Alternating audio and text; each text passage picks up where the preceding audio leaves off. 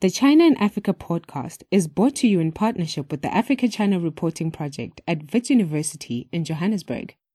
The ACRP promotes balanced, considered reporting on Africa China relations through innovative training programs held throughout the year. More information at africachinareporting.co.za.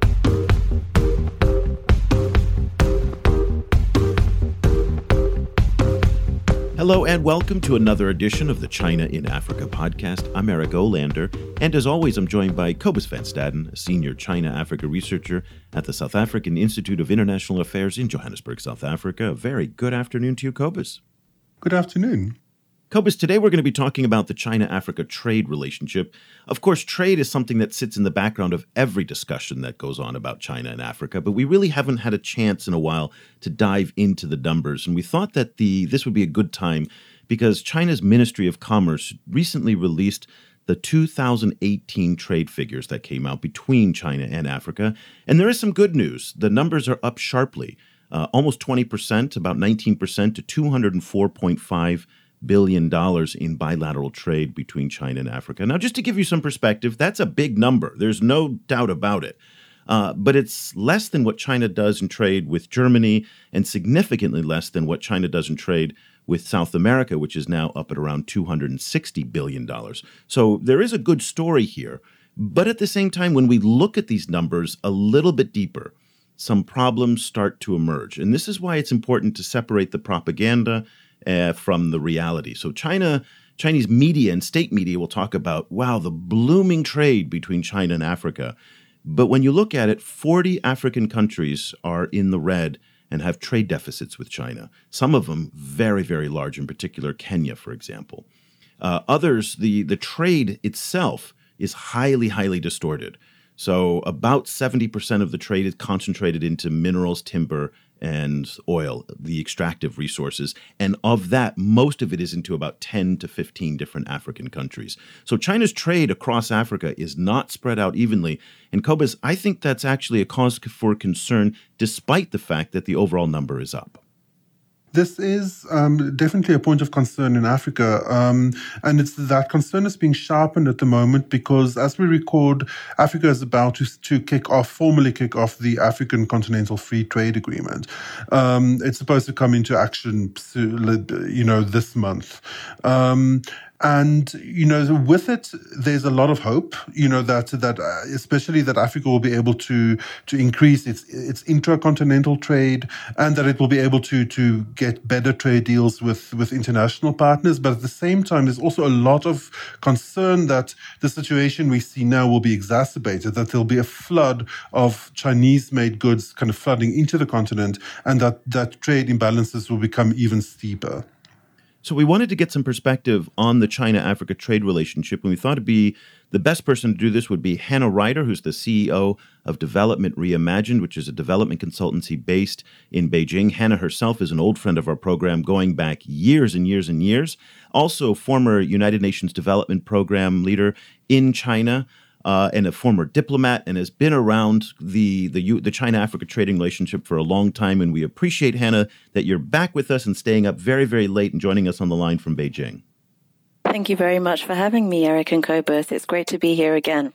It's wonderful to have you, and it's wonderful to be able to talk about trade and start looking into these numbers. And it really gets to let's do a health check of the China Africa economic relationship. Uh, it's, of course, really showcased by the Chinese as one of their more productive, proactive, healthy economic relationships around the world. But when you see the $204.5 billion bilateral trade number, and when you look at the state of China Africa trade as it is today, what's your reaction?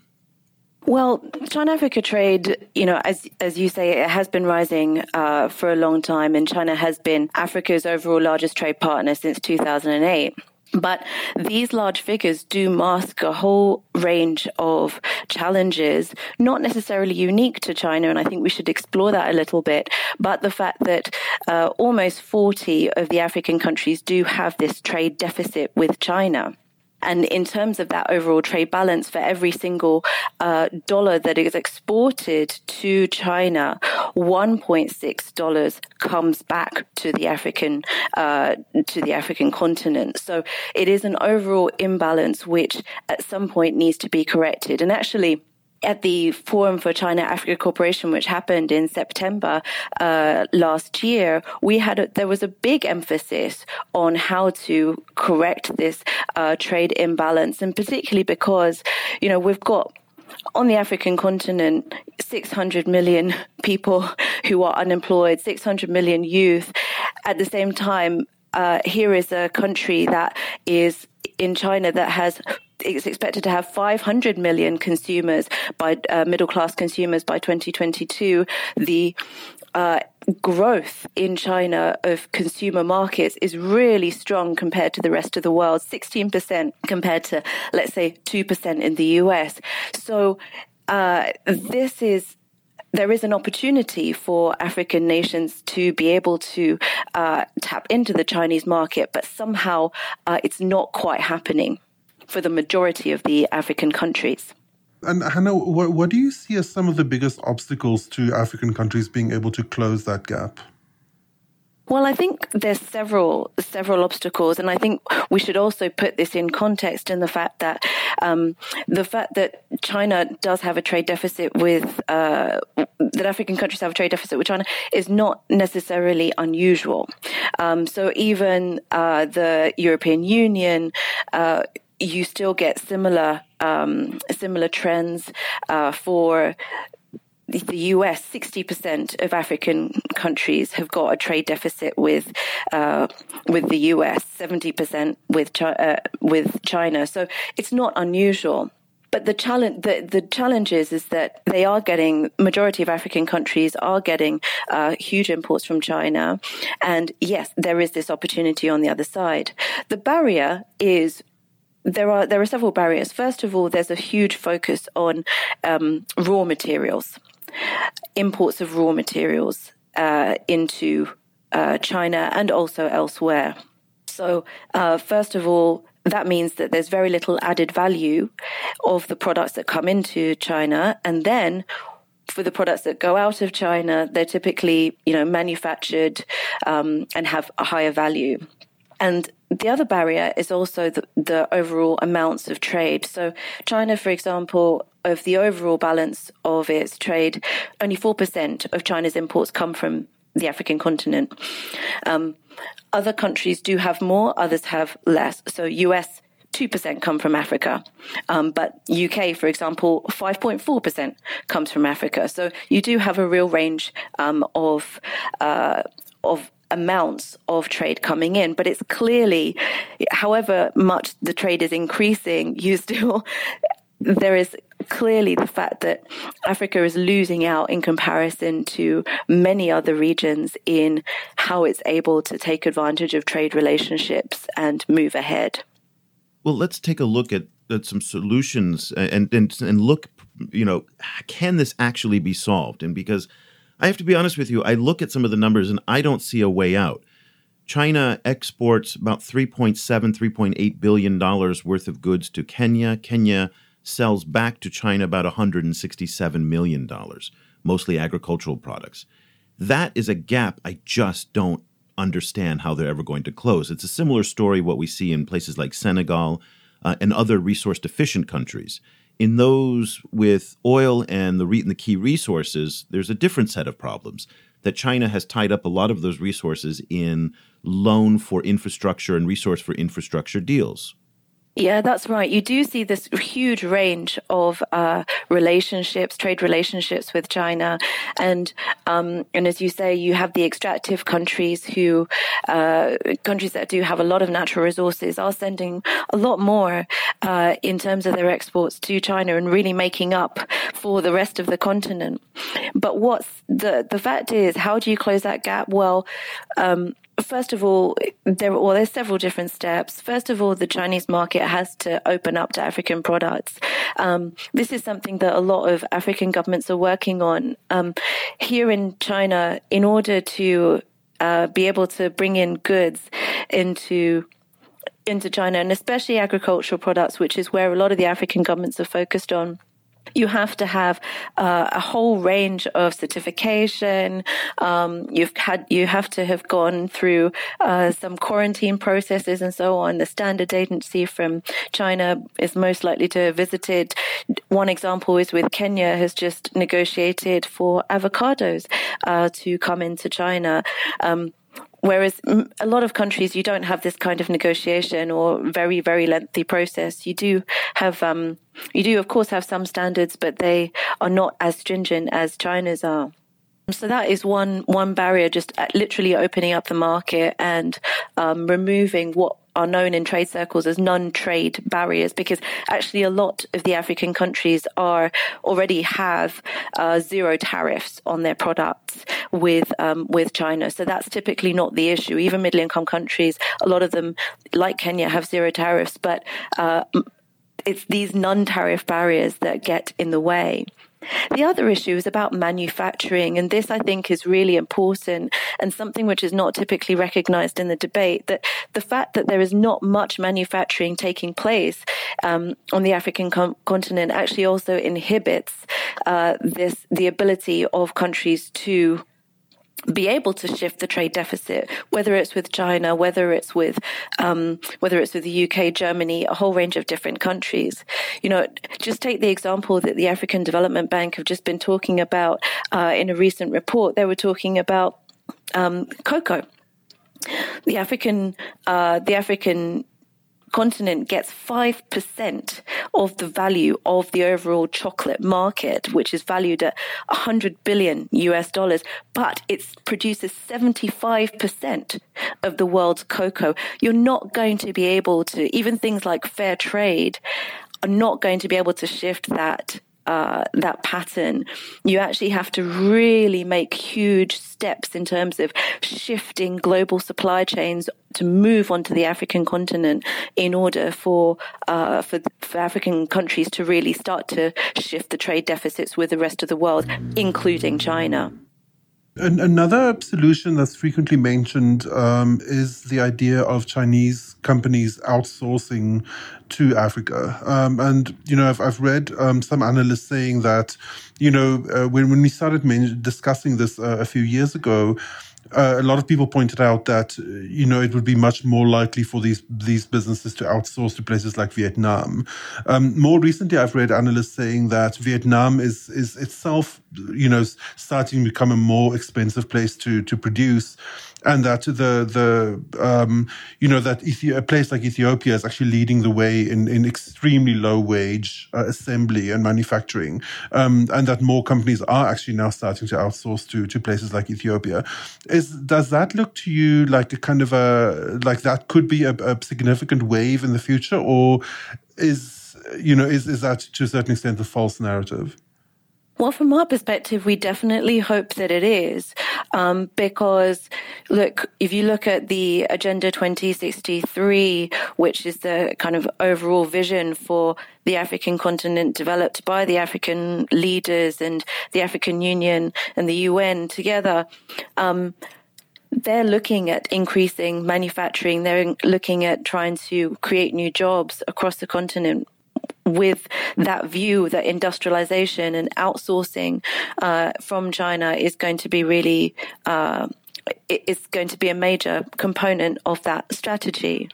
Um, and in other words, what that means is Chinese companies investing on the African continent moving their pro- their factories uh, to Africa, and of course, it is happening. I think uh, in the figures that uh, MOFCOM recently released, that uh, that Eric was talking about earlier, we've seen an increase of 3.3 billion US uh, dollars in, in, foreign direct investment from China into the um, into Africa. So that is positive, but it's not really enough uh, as yet. And we see, we absolutely believe there's a huge amount of awareness uh, raising to be done here in China. Um, you know, when you speak to when you speak to Chinese counterparts, and especially you know, kind of when you go out to the provinces and you say, okay, so what African countries do you know about? And what do you know them for? Um, you hear some companies saying, yes, okay, we know Ethiopia uh, because Ethiopia has started to really develop a, um, a reputation for the, especially for textiles, uh, uh, manufacturing and apparel. Uh, they know Kenya for animals, uh, South Africa for uh, being a generally good investment uh, destination, and Nigeria for its large population. But you know that's that's four African countries out of 55 um, that that are all really trying to get and really trying to structure their business environments to be able to attract more manufacturing. Um, so this is really there's a great deal to be done. Um, the other point as well is also again in China and I think across the world, it's it's this perception that what is possible in Africa is really just simple uh, simple manufacturing at the very at the at best, you know, n- not very well skilled labor, and uh, that what's possible is really just to focus on agricultural goods. Nothing really finished and um, of, at the highest quality. Um, we really don't see enough there's not there's too many stereotypes about what is possible in the African continent that we also need to turn around across the world, um, but especially in China, just because there's so little awareness of what really happens. You know, I was recently in Beijing, and I, when I had a chance to see you, and I held a number of uh, of seminars, and we participated in a couple ourselves, and I was surprised by how many people who were there, Chinese folks who were there who were part of either think tanks or consultancies or agencies helping Chinese businesses find opportunities in Africa. It was at, at, several of the events I went to, some of the attendees were there. So clearly, as you say, there's interest. And one of the topics that came up in the discussions that I had with them was how is the current US China trade conflict uh, affecting how Chinese may be looking to other parts of the world to make up for what they used to buy from the United States and now uh, are buying, say, soybeans from Brazil and Russia. Uh, tell me a little bit about what you're hearing on the ground. Is Africa benefiting at all from the U.S. China kind of tiff, or is this something that is causing more concern for African countries on the trade front? Well, it really depends what country uh, representative you speak to. A country like South Africa, for example, is you know, doing their best to take advantage of the uh, of of potential new markets, but at the same time is suffering um, because they've got steel exports that go to the US and so on. So this this trade war is actually really damaging for them. Um, whereas other countries that effectively, you know, don't get a look in that have the large deficits with China and also with the US uh, are just saying, well, you know, when is this going to happen? How can we, um, how can we accelerate that process to be able to get something out of this, uh, of this potential opportunity? You know, there's this huge market growing. They can see it. You know, they see the consumption rising. You know, in Beijing, you know, the consumption is just absolutely incredible. Um, so well well developed, but how do African governments actually get a look in? and there's there is definitely a sense of uh, of frustration, but also uh, a feeling that really there has to be a lot more work put in uh, in order to make this happen. The problem is, of course, that many of the African governments uh, just simply do not have the the finance and even the teams here in uh, in Beijing to be able to negotiate and push hard for the outcomes that they really want. So that's you know something that we really try and take a role in, um, but it is it is really challenging. That's for sure. How do you see the Continental Free Trade Agreement impacting the the kind of China Africa trade landscape? Well, it's certainly positive, and here in China, it's being received very, very positively um, because it does mean it's again, it makes it easier to promote uh, African countries to uh, to potential investors to potential uh, new to factories who are moving over because they can have a larger um, they can they can source their materials from different countries, uh, but they can also have a larger domestic market within uh, within Africa. So I think there's definitely um, it's definitely been seen uh, quite positively, but to the effect that it really affects the bottom line uh, for these Chinese companies. Uh, part of the challenge is that, um, first of all, logistics still are a major challenge across the different countries, and so obviously things like the air traffic um, aspect of the free trade agreement also need to uh, improve, and uh, they're also still uh, the domestic markets, even though it's growing in in Africa, China's growing faster. China's cons- consumption is growing faster. So, and there's a much larger market here. So, part of the question is also how do, even if you do, um, even if Chinese companies do move to uh, Africa and start to take advantage of the of the free trade area, how can they also then export back to China as well, um, which is something which is also a kind of very emerging area of work and. Um, and we're we're trying to encourage some of the factories to, to be thinking this kind of way, not just to be looking only at the domestic market. Fundamentally, you know, the future should be, of course, in a green way because we've got to care about climate change. Africa suddenly, you know, slowly becoming the manufacturing uh, hub of the world. Um, but that is going to take time, and it's going to take a concerted effort from from a whole range of of, uh, of people. Support for this podcast comes from the Africa China Reporting Project at Wits University School of Journalism in Johannesburg. The ACRP provides reporting grants, workshops, and other professional development opportunities for both African and Chinese journalists. Follow the ACRP on Twitter at Wits China Africa or visit africachinareporting.co.za for information about grants and upcoming seminars. Let's go back to the kind of solution side of the discussion here. We, we touched on it a little bit earlier. China clearly recognizes that they have a problem in their trade balance with Africa. And Xi Jinping, China's president, said as much uh, back in February at, when he convened this giant confab called the Import Expo. Now, a lot of people looking back on the Import Expo saw this more as a political event than an actual trade or an economic event. That's subject to some interpretation. Uh, but again, it was an acknowledgement that says if you come and participate, kiss the Chinese ring, you might have access into this vast consumer market, as you've been talking about. But then there was a follow up meeting that they announced that's coming up, and it's coming up later in June uh, in Changsha, Hunan province, uh, which is, I want to ask, so I have a two part question. Why would they put a China Africa trade uh, import expo in Hunan province? That's question number one, because that didn't make sense immediately to me. And question number two is, what are they going to be doing at it? And is this just maybe more grandstanding, or is there actually some substance in these types of conventions where they're bringing together Africans and Chinese to talk about trade? Okay, Eric, two really good questions. Um, your first one, I cannot answer. I'm afraid. Doesn't um, it seem all random I know is, you? I mean, it's like it just seems like okay, good. That I'm not the only one who's confused about this because I couldn't find just, any information okay. as to know, why it's happening. Put, you know, but but here's the weird thing, though.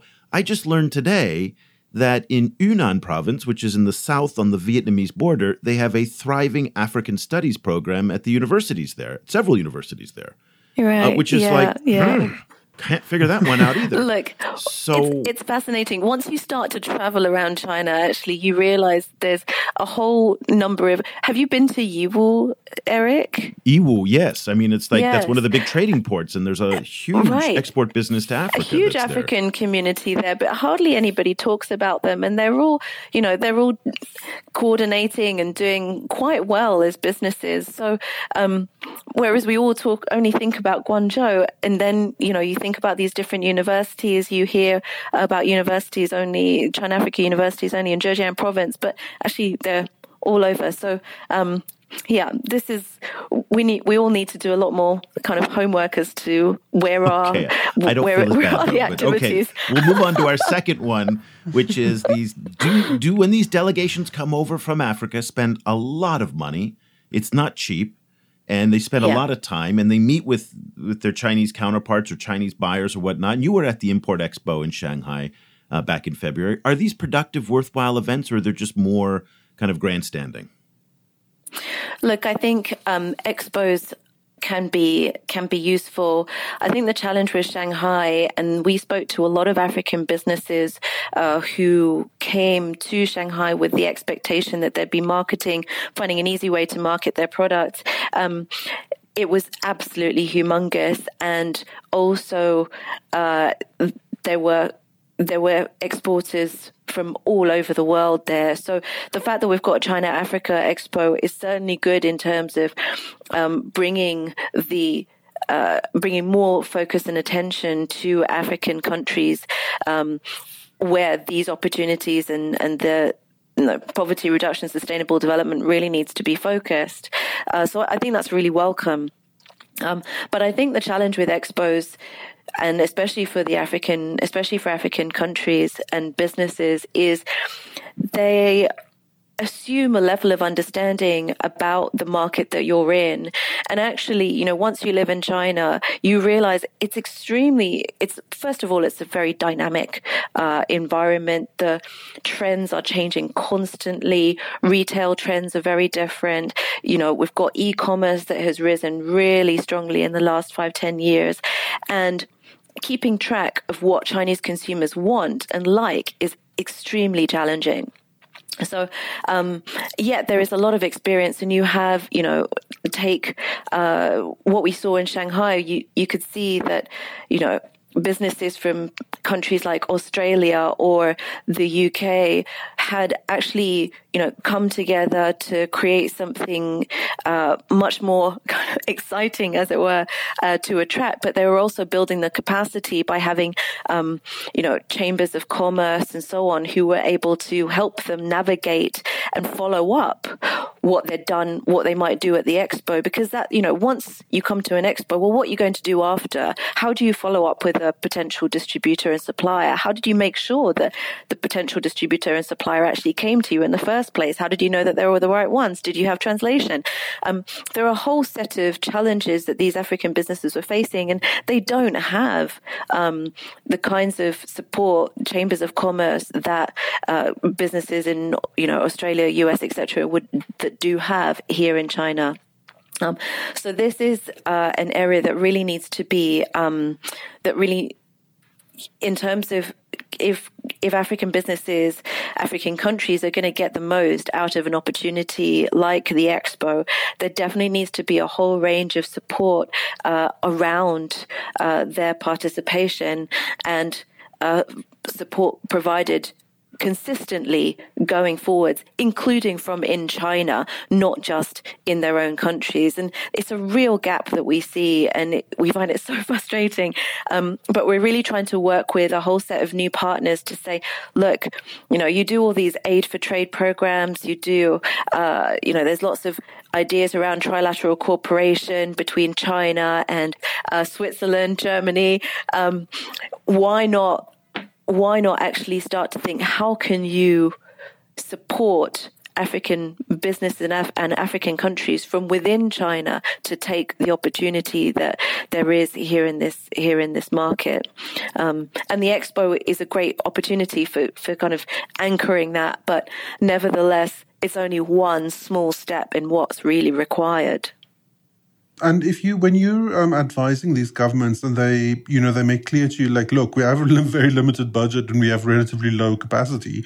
Um, what are what are some of the the kind of relatively low hanging fruit that they can actually focus on, you know, initially in order to kind of get that first kind of like foot on the lowest rung?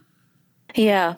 Um, well, I think there's there are several things that they can do. They can, of course, try to work out what they feel are their most important um, products that they want to get into China. They can think strategically about that. You know, take for Kenya, for example, as I mentioned, they've been trying to get avocados into China um, and have, have just had an agreement for that. But the, the tea is Kenya's largest export to lots of other countries. Um, China ranks only 29th as a tea consumer from, from Kenya. So they can actually start to prioritize which are the most important um, agricultural products or in order to, to start kind of bringing more products. On the other hand, they can also, at the same time, uh, also engage with some of their leading brands in uh, in their countries. Um, and some of these brands are, uh, are and what they what these brands do is they can showcase the ability to kind of have an entire supply chain within one country or within the you know a region in uh, in Africa and show that it's possible to have the full supply chain and the finished product, very high quality finished product from a country in and and and showcase that in China. So we're suggesting that they have a kind of two pronged approach to that, um, and also just between themselves exchange expertise and exchange information about how they have gone through uh, these different negotiations. Um, you know, also speak to the Latin Americans with uh, with avocados, for example. Kenya should be speaking to Chile, who uh, are the who import fifty percent of China's um, of the imports into China, they cover over 50% of the market. They should be speaking to them and saying, okay, well, how did you actually negotiate this even before they begin the negotiation with China? Um, so that they also understand what the loopholes might be and how Kenyan companies and Kenyan small uh, holders can get the most out of that relationship, um, get the most out of whatever uh, agreement, trade agreement comes in there. And we see, look, if the US finds it difficult, everyone else is going to find it difficult, right? And so uh, I think it's not it's not a simple process, and these com- these com- governments really need a great deal of support. Quickly before we go, because I know it's getting late for for those of us in China. Um, one last question, but I want to shift gears a little bit to the question of debt. And debt and trade are linked intimately in the African China context in the sense that a lot of governments were taking on uh, enormous amounts of debt in on the premise that African economies are going to continue to grow. The investment in infrastructure will generate economic activity, and all of that will then lead to paying off these debts. Happy story. Everybody's content, right? Well, in this economic environment that we're in, there's a lot of concern that commodity prices are flat and falling. Uh, there are higher interest rates in places like Zambia on Eurobonds. In fact, Euro- Zambia's Eurobond rate shot up to 19.74% uh, a couple weeks ago. So there's a lot of variabilities now in this relationship. Development Reimagined, your uh, your group in Beijing, um, came out with recently uh, some data that was very very interesting about how China is not only not pulling in these the, calling in these debts, but actually showing some restraint in how they manage their debt relationships in Africa by canceling, rescheduling, or otherwise negotiating with their with their different partners in various African countries to do this. This, of course, flies in the face of the debt trap narrative that we've heard uh, quite a bit coming out of places like Washington. Uh, so, talk to us a little bit about the relationship between debt and trade and some of the findings that you came up with uh, in your report that you published uh, earlier this year. That's a really good question. What we do with the public research that we uh, publish, for example, this one on debt, which we actually did with a group of students in Oxford University, uh, we try to look at the question how does China compare to others? So we try and put what China's doing in context and not take it out of context and, and see and check whether uh, there are international ex- whether there's international experience that can be drawn on and uh, and also help um, African countries, especially, but also others around the world. This piece for on debt restructuring um, and cancellation covered uh, the entire uh, entire world. Um, how can they better understand their relationship in context in comparison to other uh, developing countries in particular? So, with this work on debt, we wanted to see whether China is unusual in canceling more or less debt compared to other countries who have engaged in um, in debt uh, cancellation initiatives. For example, uh, you know whether it's the U.S., Germany, UK. Um, is China different and who are the countries that have benefited most from the debt cancellation and can they share examples? Can they share their experiences uh, with others who might be going through these same sorts of processes? Um, so we don't we didn't want to speculate about you know is there going to be more debt cancellation or not. Um, what we did find was that there is a strong relationship between. We looked at whether debt and trade relationships are linked. Uh, we didn't actually find uh, that those countries that trade more with China or less have more or less debt cancellation. We didn't find anything significant there, but we did find something significant when it came to foreign direct investment. Um, so this question of if you've got more foreign direct investment um, with China, as in from China, then it seemed that from the data that we had that you require less debt cancellation. Uh, so this was a really interesting finding um, because it does it does kind of reinforce the importance of trying to encourage, and especially for the African countries, trying to encourage that them to continue to attract the Chinese manufacturers, continue to to open up their uh, business environments, but also um, and from the Chinese side to provide more and more incentives because the more incentives that they provide for foreign direct investment, maybe the less they'll have to get into these difficult discussions around debt cancellation. So we're providing a different different solution to you know what what others who are very critical of China might be in terms of okay, well you know if if it's debt diplomacy, then uh, let's actually just stop this relationship completely. No, we're not saying that. We're saying okay, try and see whether there's other activities that you can do, reinforce and work strat- strategically with China in order to get something more out of that relationship. And so, um, this was this was I, I think something hope, helpful for governments and we hope it was helpful for uh, citizens as well in terms of understanding how much how much debt has been has been cancelled or not with their different oh, countries. Yeah, I mean it was incredibly helpful and I really encourage everybody to go to the Development Reimagined website. Uh, just look up developmentreimagined.org and you will find it and just search on the website for it because anytime you have the discussion over the debt trap narrative, this is the type of data that actually challenges it. Again, I think to Hannah's point, it, this is there's a lot of gray here, so there's nothing really definitive. But at least this is a data point we can we can point to that helps us better understand what the situation is. So it's an invaluable piece of research, and congratulations to you and the team for doing it. It's helped me. I think it's helped a lot of people. Uh, so I hope that we're going to see more of this data. It would be great if actually China produced some of this data themselves and were nice enough to share it with everybody, but that might be asking a little too much right now. So in the meantime, we're happy that you guys are doing it. Hannah, thank you so much for joining us. Hannah Ryder, everybody, is the CEO of Development Reimagined, a consultancy based in Beijing. Uh, there are few people out there who are as well versed in the China Africa relationship on all fronts.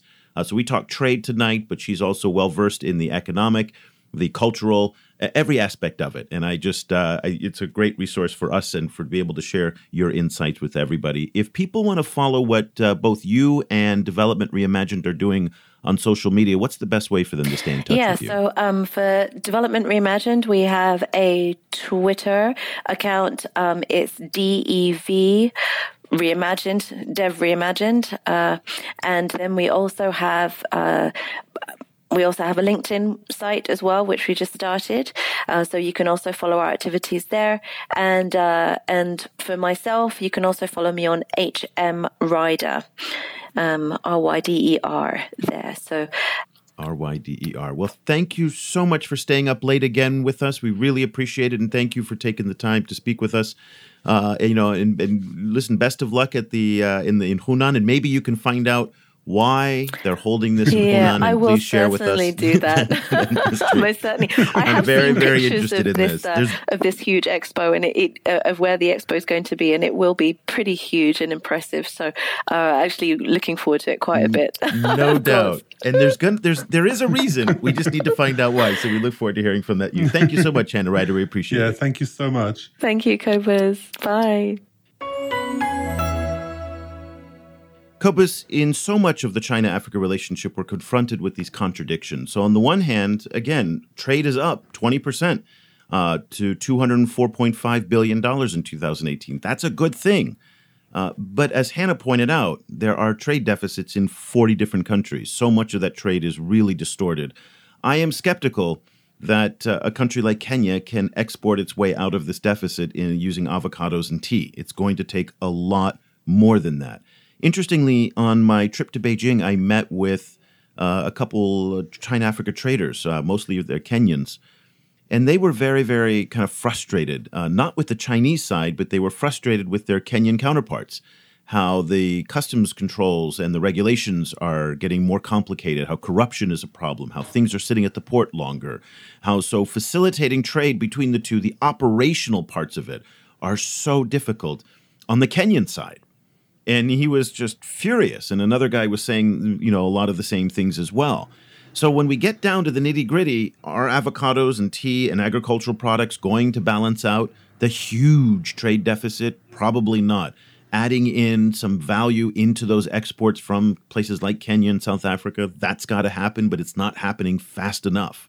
Uh, the debt sustainability, sustainability issues are also part of this because unless the African countries can add value to those exports, those debts are rising, the interest payments are mounting, and we face a big problem. So again, we're conflicted. Is this good news? Is it bad news? Is it good enough news? Uh, but it's not a, a, a simple, you know, good and bad story. Yeah, no, definitely not. I mean, you know, the the fact that so much of that of that trade is still in in raw, unprocessed resources is another big problem. Um, not only economically but also environmentally. You know, because because these extractive industries tend to be some of the most destructive environmentally. So that's another issue. Um, you know, it's going to be very interesting to see how the the kicking off of the free trade agreement. One of one of the things that that that that um, also kicks off is the the a whole bunch of intra-African tariffs are falling away. Um, so there's going to be a, you know kind of a continent-wide kind of rejiggering of the bureaucracy and the tariff systems um, and the tax systems you know across across all of these different uh, boundaries. Um, and so it's, you know, kind of that, it, that in, in the longer run, that might, you know, kind of help to, to also kick off a kind of a streamlining of these systems that would maybe in the long run make it easier, you know, for, for, for everyone trading with Africa.